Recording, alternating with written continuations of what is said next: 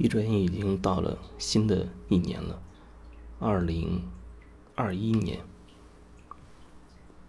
一转眼我到大理这个地方也住了一年半多一点的时间。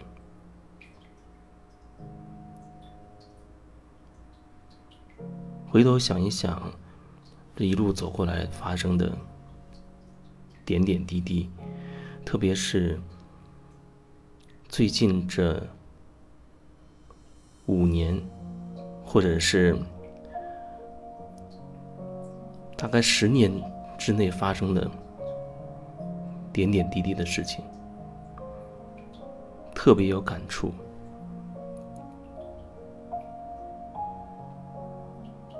今天选的这个音乐，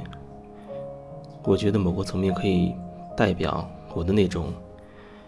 内心的感慨。就好像你站在山崖上看着波涛汹涌的大海，好像你站在山巅上抬头看着一望无际的星空，非常的浩渺、无穷无尽，非常的壮丽、壮阔。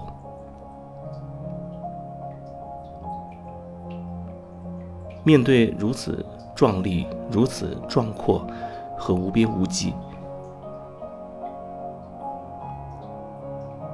然后再回头看一看，这所谓的自己，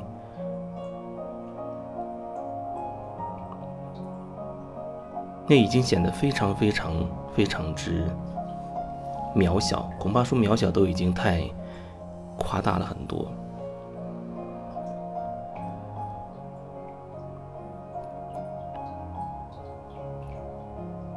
我记得前几年我还住在。山东日照的海边的时候，经常在没有人的时候站在海边，面对着一望无际的大海，仔细去站在那个那个海边，就感受那样的一种那种感那种感觉，在你的眼前，在你的视线范围之内，没有任何的遮挡，完全的是无边无际。无穷尽的那种壮丽跟开阔，在视线的尽头就是大海连接着蓝天，非常非常的开阔，就像此时此刻这个这个音符的节奏一样，好像面对那样一个极其宏大磅礴的一个一个东西的时候，你忽然会觉得自己。天天心心念念算计着的、记挂着的那一那些事情，你人生当中的，啊，工作生活当中的那些各种关系也好，各种计谋也好，是非对错也罢，都会显得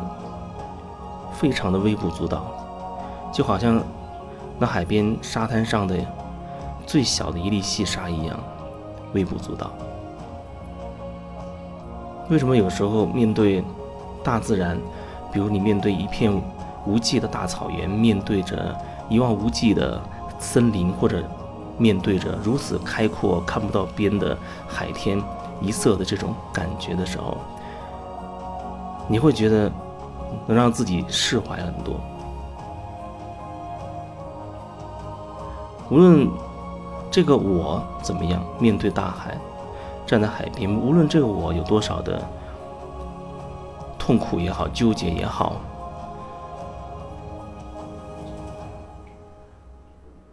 但是大海始终是大海，天空始终是天空，森林始终是森林，草原始终是草原，星空也始终是星空。它不像这个我有那么多那么多的思想，那么复杂的观念。那么多那么多是非对错的观点，多到往往自己根本觉察不到自己有这么多的关于是非对错的标准。他们没有星空、大海、森林、草原，他们没有这所有的这么复杂的思想，这么这样纠结的一切。就像你到野地里。看到一朵一朵花在在绽放，你会你就会知道他不是因为你来了才开给你看，也不是因为另一个人来了就刻意的不开给那个人看。对于花自己而言，它就是从一个种子萌芽、长大、茁壮成长，然后变成花苞，到该开放的时候就绽放自己了。他也没有说想要说跟跟谁去比，看谁开的更鲜艳啊，气味更好，或者专门开给你看、开给他看等等。所以，有时候我们跑到大自然当中去，会让我们。心中很多的纠结，有一种释怀的感觉。可是，当你释怀了、轻松了过后，重新回到人世间的时候，在面对红尘、面对生活里面的点点滴滴、鸡毛蒜皮的时候，可能又会慢慢的被吞没。我记得我以前参加也参加过很多的啊那些心灵的灵性的这种课程。很多人在那样的课程的氛围里面，我感觉挺舒服的，好像可以敞开，可以呃放松自己，可以尽情的释放，没有太多的顾忌，然后回到生活当中去啊，能好那么一段时间。但是慢慢慢慢的，好像很快又重新回到了最初的那样的，或者说接近最初的那样一种。那一种状态，然后重新回到一个课堂上来，继续在那个氛围里面，啊，就感受那种可以放飞自我的那种感觉。有一些人在这个过程当中就变成了两面人一样，啊，在课程里它是一种状态，离开课程下课的最后结束课程的那一天起，那一刻起，你就会发现，哎，这好像。又变成一个另外一个人，变成一个很社会化的一个一个人，很多面具又重新的戴起来了。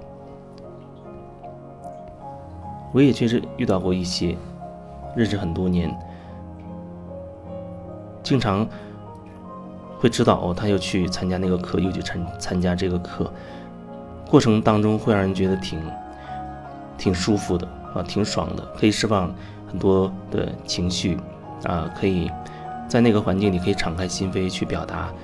去尽情的去展示，等等。但是回到生活当中去，慢慢就被一些东西所所覆盖。我相信，即使如此，每一次这样的课程，它所起到的作用都已经潜移默化的给了你了，已经在你心中至少种下了一粒种子。只不过好像人的头脑会觉得，我回到生活当中去了，我要像模像样的像一个所谓正常人人一样去面对这一切，面对生活，面对工作，面对各种各样的关系啊，又要去让自己去勾心斗角啊，等等等等。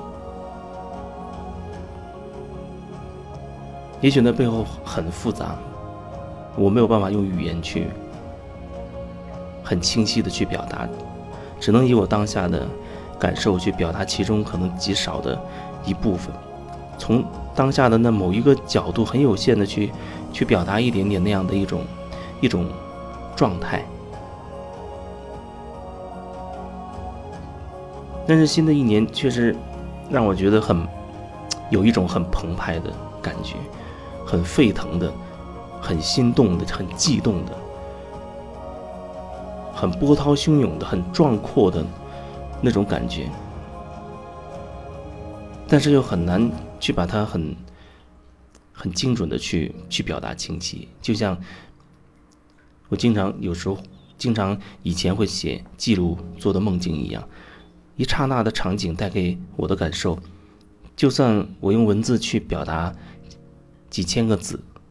你都没有办法完全的贴合。梦境当中那一刹那间的产生的感觉，那种感受。